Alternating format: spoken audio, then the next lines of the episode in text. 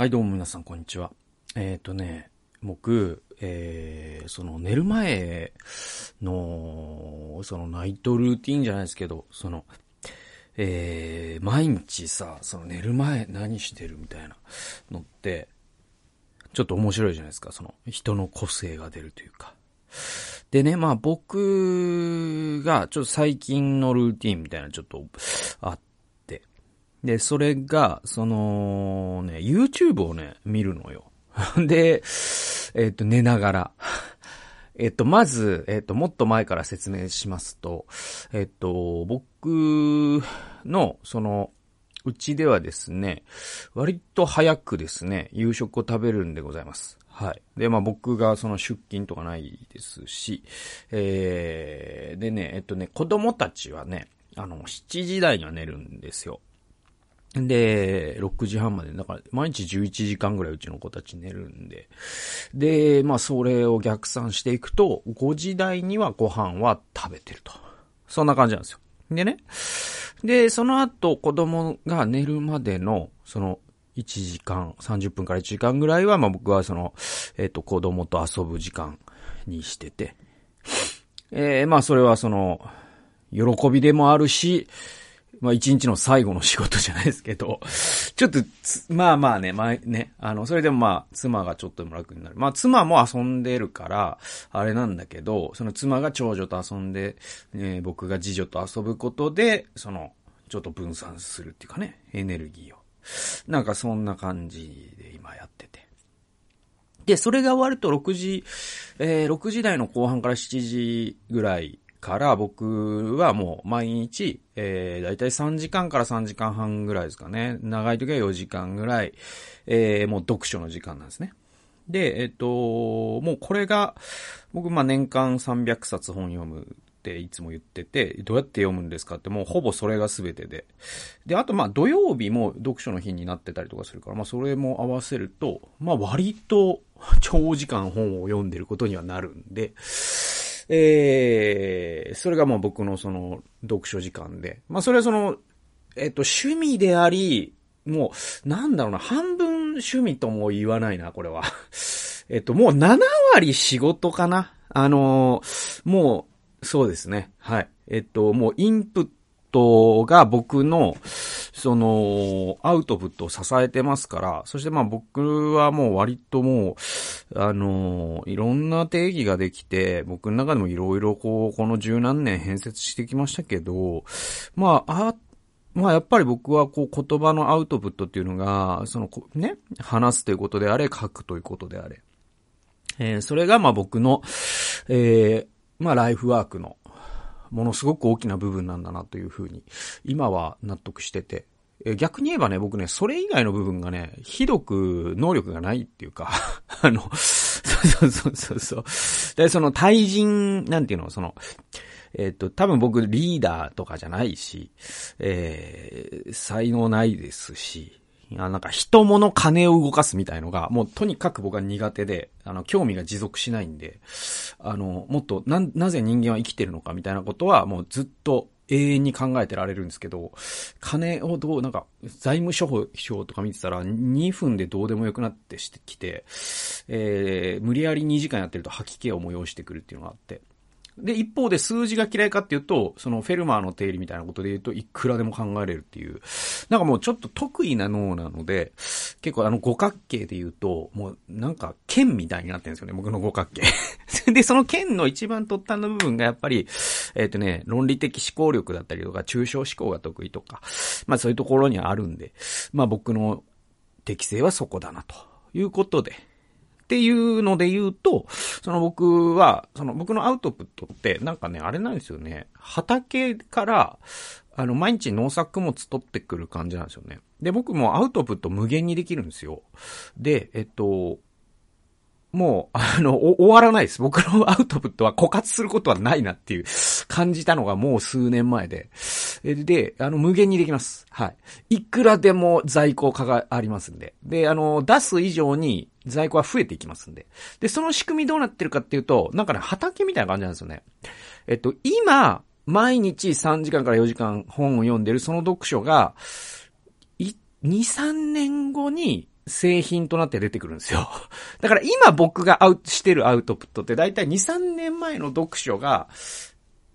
結晶化したものなんですよ。なんかそういうサイクルになってて。だからその、毎日僕が3時間読書しなくなると、2、3年後にちょっと困るかな。でもそれも多分困んないんだけど、割ともう在庫の桁がちょっと違う領域に入ったなって感じがあるから。なんだけど、やっぱり、あと、まあ、そのこういう仕事してなくても多分僕はもう、本読んじゃうのよ。もうね、それ無理なの。止めるのが。これ活字中毒っていうのとも違うんだけど、なんかね、もう考えることが、多分僕も小学校というか、その子供の頃から、もう考えることを止めれない人間だったなって今振り返るとすごく思ってて。じゃあその考えることを、なんかね、もう、ずっと火が燃えてるような状況で、それに薪をくべてる感じなんですよね。その本を読むっていうのは。で、それをしないと、そのなんかね、自分の中の考えが焦げつくんですよね。なんか、結局なんかね、すごい地頭がいいけど、なんかどっかでスタックしてる若者ってよく見かけるんだけど、その人圧倒的にやっぱりね、インプットが足りてないんですよね。はい。それはね、薪くべてないから、なんかその、釜自体が熱くなっちゃってんすよね、多分ね。うん。で、その人たち、そういうこじらせた若者ってこんなこと考えてるの自分だけって思ってるかもしれないけど、歴史上、必ずあなたが考えつくようなことは2万人ぐらいの人が考えてて、その2万人の中にはものすごい、もはやあなたを越した人が100人ぐらいいて、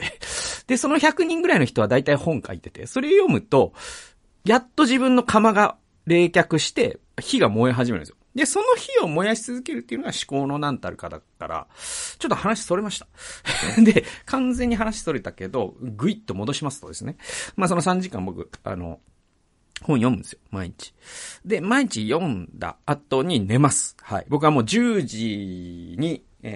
横になってます。もう電気を消して。もうそれは僕には自分に課してて、10時半から6時半まで8時間毎日寝るっていうのが僕の、その脳みそを一番いい状態で動かすためにも必須条件なんで、これはまあ、吉越光一郎さんという人が気力より体力っていう本の中で、毎日8時間寝るっていうのは社会人の務めだと。で、僕も本当にそう思う。それ実践するようになって、非常に自分の仕事の質も高まりましたから。で、それをするためには逆算すると10時には、部屋を暗くしてベッドに寝てなきゃいけないんですよ。で、その、ベッドに横になって部屋暗くしてからの30分っていうか、本当に眠りにつくまでの30分で、なんかね、本当はね、いろんなもう睡眠の本とか読んだら、もう結論は分かってて、その時に、スマホとかタブレットとか絶対見ちゃダメなのよ。で、それは、ブルーライトっていうのが、そのメラニンみたいなのの、メラトニ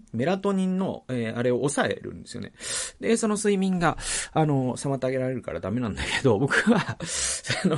ナイトモードにして、なんか、見るんですよね。で、それが、なんかね、結構ね、必要なんじゃないかって今は思ってて。で、ちなみに、僕のその iPad mini の設定がしてあって、9時半以降はブラウザ見れないようにしてるんですよ。で、メールも要はその9時半以降、このアプリ以外は全部立ち上がりませんよっていう風にしてるんですよ。で、通知系のアプリは全部9時半以降オフにしてるんですね。で、ブラウザ見ると、なんかもう変な、なんか、気分悪いサイトとかに行き着いたりするのが嫌で、あとなんか、変な、ネットショッピングとか始まっちゃうと、変な興奮の仕方を脳がするから、あ、これダメだなと。で、Chrome とか Safari は使えないようにしてる。で、YouTube 残してて、で、YouTube で最近毎日、その寝る前に、なんで、その、ブルーライト悪いって分かってるのに見るかっていうと、多分ね、その、本ってね、なんかね、ある種、その、ちょっと知的興奮があるんですよ。うわ、これ、面白ってやっぱり、毎日思うんですよ。毎日違う本を読んでるんですけど。まあ大体僕10冊ぐらいを同時に並行させて走らせながら読んでるから。まあやっぱりこう、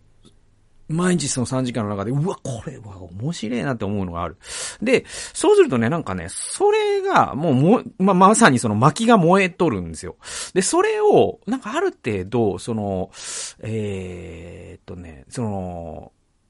多分寝てる間にそれがまさにその畑のメタファーじゃないけど情報処理されてアウトプットの準備をしてるんだろうと思うんだけど、それがその燃えたままなかなか寝れないんですよね。だからそれをね、なんかクールダウンするというか、そういう行動が必要なんですよね。でつまりなんか燃えてる薪をちょっと炭にするっていうのかな、で、その、遠赤外線にするっていうのかな。で、それが多分僕の中で YouTube なんですよ。今んとこの最適解が。なんかある時はなんか、アマプラでちょっと、茶道とか、そういう、ちょっとチルなドラマを見たりとかしてたんだけど、そういう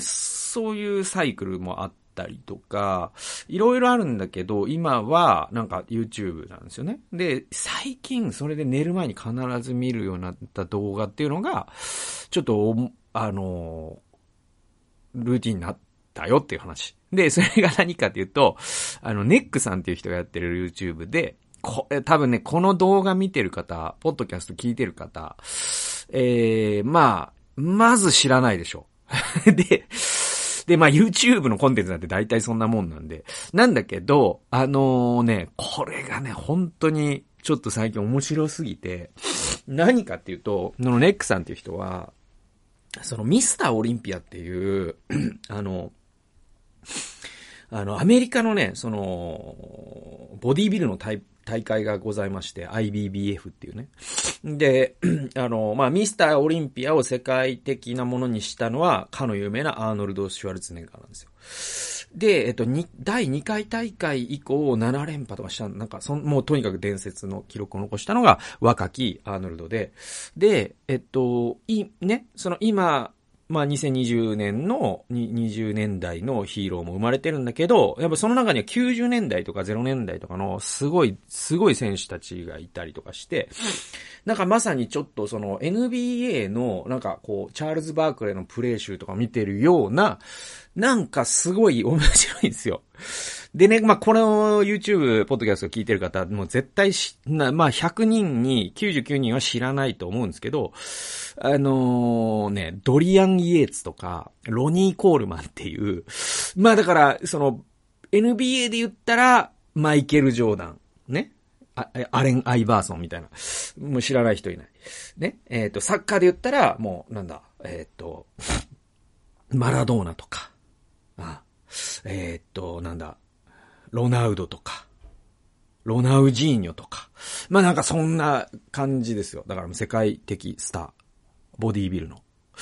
で、そのね、体をね、僕は、もうドリアン・エイツ、ロニー・コールマン、ちょっとね、検索してみてほしいんですけど、もうね、人間やめてるんですよ。もう本当に。もう体が。で、よく知られた話なんです。彼らはもう IBBF の選手っていうのは、もうね、アナボリックステロイドはもう全員使ってるんですよね。だからそれに対する賛否はもちろんありますわ。で、命縮めながら彼らやってますから。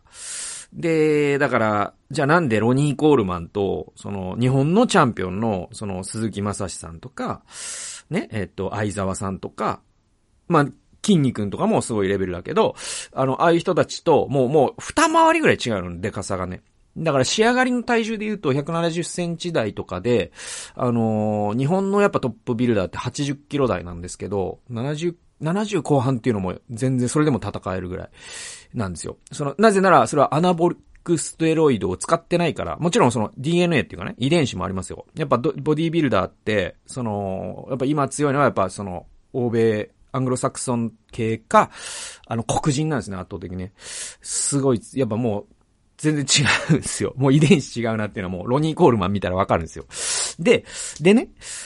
話もそう、その仕上がり体重、もし体脂肪一桁にした時の体重が80キロ台とかなんですよ。今のそのトップビルダーね、日本のね。だけど彼らってドリアン・エイツ、ロニー・コールマンって、もう体脂肪率一桁の時の体重が120、30あるんですよね。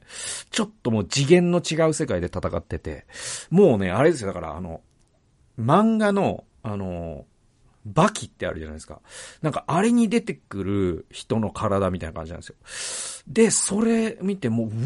うーわってなるんですよ。もう本当に。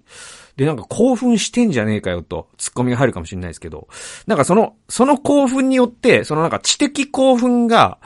なんかある種どうでもよくなるっていうか、なんかどうでもよくなっちゃダメじゃねえかよっていうね、あれなんだけど、なんかね、そのなんかバランスがすごく良くて、なんだこれ。だからなんかすごい、その、こってりした焼肉を食った後に、アイスを食べたらなんかチャラになるじゃないですか。なんかそんな感じで脳の中がいい感じのブレンドになるんですよね。その哲学書を読んだ知的興奮からのロニー・コールマンの筋肉みたいなのがすごいいいギャップで、サウナからの水風呂みたいな感じでめちゃくちゃいいんですよ。で、すげえよく寝れるんですよね。でね、こっからがあれで、まあだから、その、すごいんですよ、そのドリアン・イエーツ。で、まあドリアン・イエーツで言うと、そのドリアン・ローイングっていうのがあって、もう彼の名前がついた筋トレの種目があるぐらい、とかね、ロニー・コールマンもう本当に、ちょっと検索してみてほしいんですよ。で、アーノルド・シュワルツェネッガーも、我々そのおじいちゃんのシュワルツェネッガーよく知ってるから、あの体思い浮かべるかもしれないけど、本当にまさにそのボディビル現役バリバリだった時の、ね、アーノルド・シュワルツェネッガー、すみません、間違えました。アーノルド・シュワルツェネッガーの、体を見るとね、もう本当に、もう、だからその、ちょっとね、次元が違うんですよ。で、しかもあれって70年代とかなんですよ。で、もうあの時点で、ちょっとやばいですよ、そのアーノルドの体は。で、それを見て寝るじゃないですか。ね。で、朝起きるじゃないですか。で、こっから続きがあって、僕、今、その朝起きて朝ごはん食べます。で、まあ、歯磨い、顔洗って、朝ごはん食べて、みたいな、ご見捨てに行って、みたいな、なんかいろんななんだかんだやってたら、6時半に起きて、だいたい7時40分、50分、まあ8時とか、まあそんぐらいまで、そのいろんな朝の雑務っていうのが結構ね、案外多いもので。で、デボーションもしてますね。デボーション。ね、聖書を読んで、祈るっていうのもして、それ全部して、だいたい8時ぐらい。で、僕の、始業時間というか、仕事始める時間っていうのは出勤はないんだけど、だいたい9時で統一してるんですね。で、それまでの、その8時から9時までの時間、今僕は、トレーニングの時間にしてるんですよ。で、それがすごく良くて、その、体を、要はね、冷ますんですよ。トレーニング、その、ちょっと最初15分の、自転車行為で、そっからガツンと重いものを持つことで、なんかね、体のテンションがすごく上がると、脳みそもバチン起きるっていうか、なんか立ち上がる感じがあって、すごいいい、これはいいぞと。で、このホームジムにしてからそれをやり始める。で、その時ですよ。その時に、この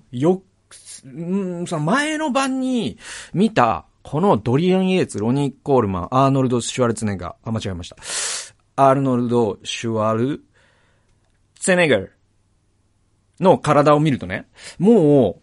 う、その朝自分の、その、まあ、僕、その、パン1で筋トレしてるって、まあ、前言いましたけど、そのパン1で筋トレするじゃないですか。で、まあ、その、僕はその、等身大の鏡も、やっぱフォームチェックのために、導入してて、で、それで自分の体見ながら筋トレするんだけど、それを、本当にこの、なんていうのかな、だから、高速道路で120キロで運転してて、で、降りて料金所過ぎた時に、その田舎道で制限速度40キロ。で、まあ、50キロで走ってると、もうこれ歩いてんじゃねえかって思うぐらい遅く感じる時あるじゃないですか。で、あの状況になるんですよ。つまり、なんか前の晩に、もうあの体見てると、もう鏡の前の男、中年の45歳の男がね、もうね、本当に芸人の空手家の矢部くんみたいに見えるんですよ。もうガリガリやないかいって思うんですよ、本当に。アンガールズの田中さんみたいに見えてくるんですよ。本当に、マジで。これ、やってみてほしい。やらねえか、誰も。だけど、ね、本当に、これ、ちょっとトリックアートみたいになっって、何このガリガリ。で、僕、実際、この4年で、筋トレして、割と、ボトムラインとして、僕の人生の中で一番筋肉が多い状態っていうのを、この2、3年はやっぱ、体験してて、脅威とか、にしても、今101とか2とかあって、割ともう胸板熱いですね。なんか言われるぐらいになってる。なんだけど、前の晩に、ドリアン・エイツ、ロニー・コールマン、アーノルド・シュワルツェネッガー、間違えました。シュワルツェネッガーの、体を見てると、もう、朝、それがもう残像として残ってるから、ガリガリやないかいって思うんだよね。ねえっていう話です。はい。ということで、今日はですね、ダビデとロード・オブ・ザ・リングというですね、聖書研究を話していきたいと思います。ですね、第一歴代史12章22節でございます。お読みしますとですね、日に日に人々がダビデを助けるための、日に日に人々がダビデを助けるため彼の元に来て、ついに神の陣営のような大陣営となった。っていう、こういうくだりです。で、これ皆さんご存知の通り、ダビデが、サウルから命を付け狙われるようになりますよね。ヨナタンとの感動的な別れの後ね。で、その後に、なんとかの洞窟っていうところで、ちょっと身を隠したりとか、いろいろやってる間に、彼のもとに、いや、私もダビデさんについていきます。サウルに殺されても構わないから。お前サウルのとこに帰った方が身の安全のためだぞって言うんだけど、みんな、いやいや、もうこっちで行かせてください、みたいな。で、そういう勇士たちがどんどん集まっていって、大軍勢になったっていうくだりがあるんですよ。で、この人、みたいな。ね。で、一人一人もうすごい勇者たちなんですね。で、ツゲラグという場所では、ユダ、マナセ、ベニヤ民族から将軍たちが軍隊と共に集まって、ダビデのところに結集したんですね。で、23節には、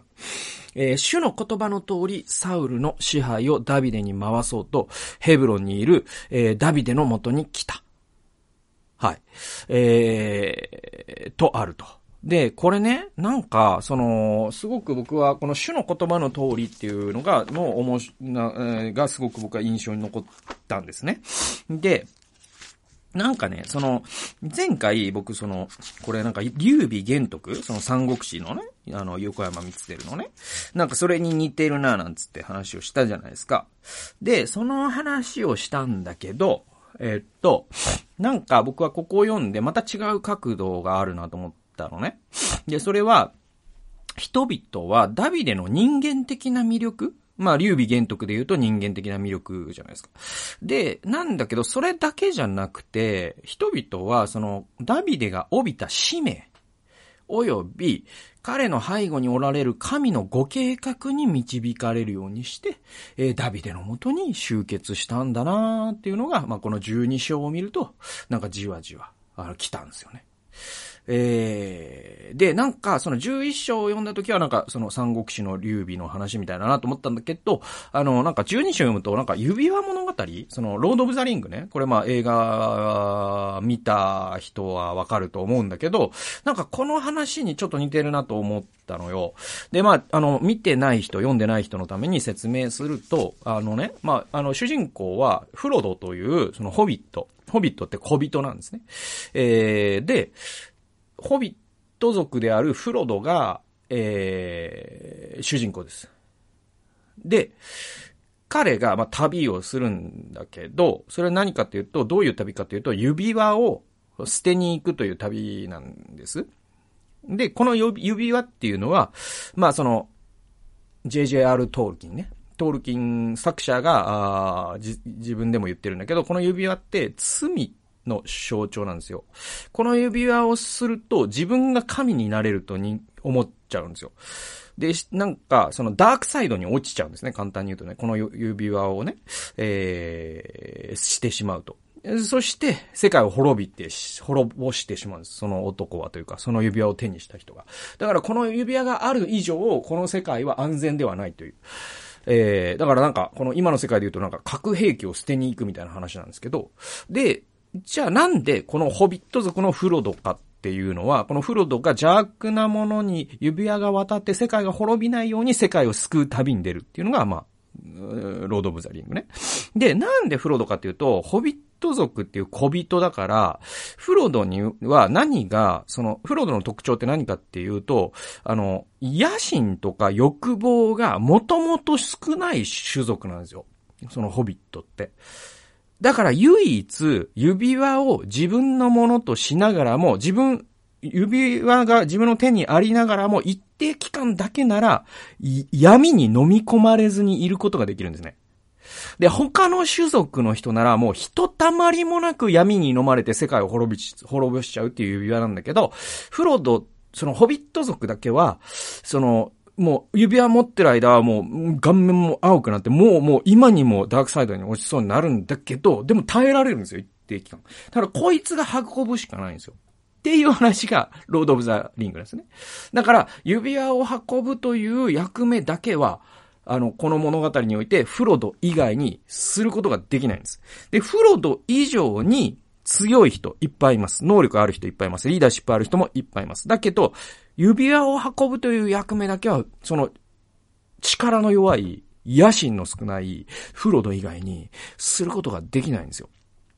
でね、しかし、フロドは力が強いわけでも何か特別な戦闘力があるわけでも軍隊を従えているわけでもないわけじゃないですか。で、敵はこの指輪をなんとか、もう捨てさせない。自分の側に陣営に取り込みたいっていう敵たちは帝国のような軍隊を従えてて、で、フロドの持つ指輪を付け狙ってるんですよ、ずっとね。で、そこで、まさにこう、アベンジャーズかのように、レゴラスとか、アルゴフとかガンダルフなどの、各国の王や王子や預言者や勇者や戦士たちが、自国の軍隊とともにフロドを守るというそのミッションのために命を懸けて戦うっていう物語が、まあ、ロード・オブ・ザ・リングという、物語です。まあ、興味持った方はもう映画見てください、ぜひ。でね、だから、物語ってすごくフロドっぽいんですよ。ダビデって、サウル王朝から、追い出されて、天涯孤独になって、だけど、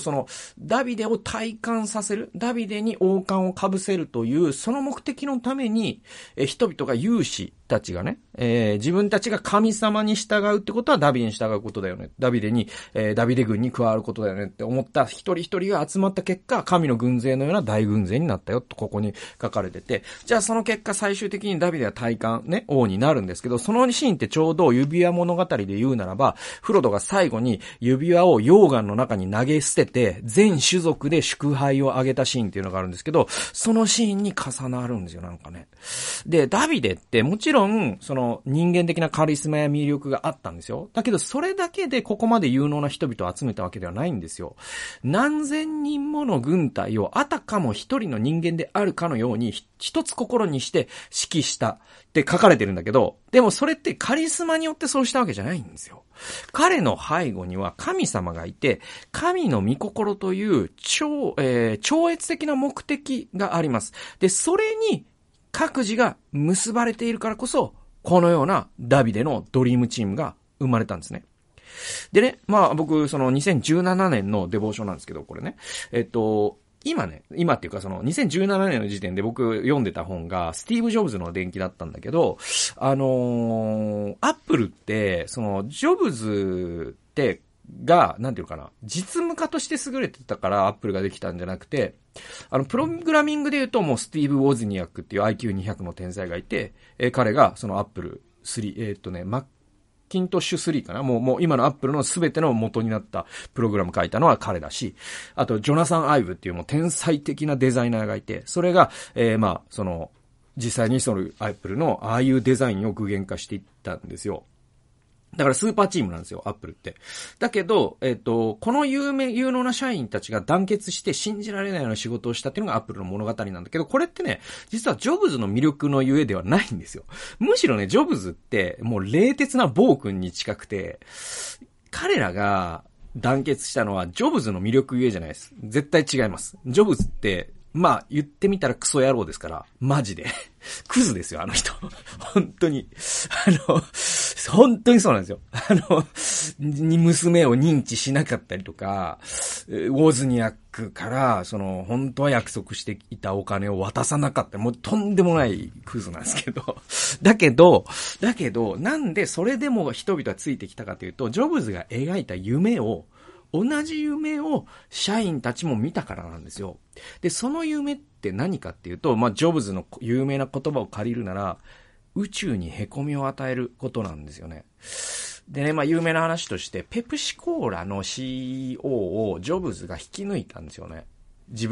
アップルの CFO にするために。で、その時のエピソードは、君は世界中に砂糖水を売るのが楽しいのか、それとも宇宙に凹みをする仕事をしたいのかっていうのが殺し文句になった有名な話があるんですよ。で、まさにそれによって、ジョブズはその人々を、こう、一つの仕事に動員していったんですね。で、まあ、宇宙を凹ませるようなすごい仕事をするという、自分たちを超えた超越的なミッションに燃やされて、アップルの社員たちは頑張ったわけですね。で、人間ってね、自分を超える何かのために生きたいと心の底では思ってるんですよ。で、その何かに出会わせるっていうのが卓越したリーダーの賜物なんですね。で、まあ僕自身、まあさっきも言ったように、卓越したリーダーの資質が自分にあるようには全く思えないです。はい。僕はそういうなんかね、僕がでも、5、6人までのチームをすごくいいチームにすることは経験上、ものすごく上手です。だけど、10人、20人、30人を超えた規模、100人とかね、そういう規模のリーダーシップは僕全然向いてなくて、30人超えるとね、人間の世界って政治が発生するんですよ、どうしたって。で、僕ね、政治が発生するともう無理なんですよ。なんで、小さなチームのリーダーには僕はすごく向いてるんですけど、大きなチームのリーダーシップが取れないから僕は経営者には向いてないなっていうのはもう自分の中で分かってるんですよね。でね、でもまあ、それでも僕なりに小さいながらも人々を導くことはこれからもまあ機会が人生の中であるなと思ったんですよね。で、その時に僕にとって大切なのは何かというと、カリスマで人を引きつけることではなくて、自分たちを超えたミッションというものをメンバーに見させること、同じ自分たちを超えた、自分のエゴとかを超えたミッションっていう、まあ神のね、ミッションと呼んでもいいでしょう。ね、ミッシオデイね。クリス・ライト、宣教学者の言うところの、旧約学者の言うところの、ミッシオデイっていう、まあ、ミッション・オブ・ゴッドっていうのがあるんですよ。で、それを、まあ、メンバーに同じ夢を見させることができるっていうのが、まあ、僕がこれからも、これからの人生でも、何度かはおそらく機会が巡ってくるであろうリーダーシップというものを発揮することがあるならば、僕はそれができる人でありたいなというふうに思います。で、フロドやダビデのように、自分自身のカリスマではなくて、背後におられる神とそのご計画をメンバーに理解させ、見せる。そういう生き方をするっていうのが、僕はなんかこう、リーダーシップの、なんか王道っていうのもあれなんだけど、なんかすごく僕は聖書的なリーダーシップってそういうことなんだろうなっていうか、人を自分に向けさせるんじゃなくて神に向けさせるっていうかね、なんかそういうことなんだろうな、みたいなことを、ちょっとですね、このダビデの物語を読みながら思いました。ということで、最後まで聞いてくださってありがとうございました。それではまた次回の動画及び音源でお会いしましょう。さよなら。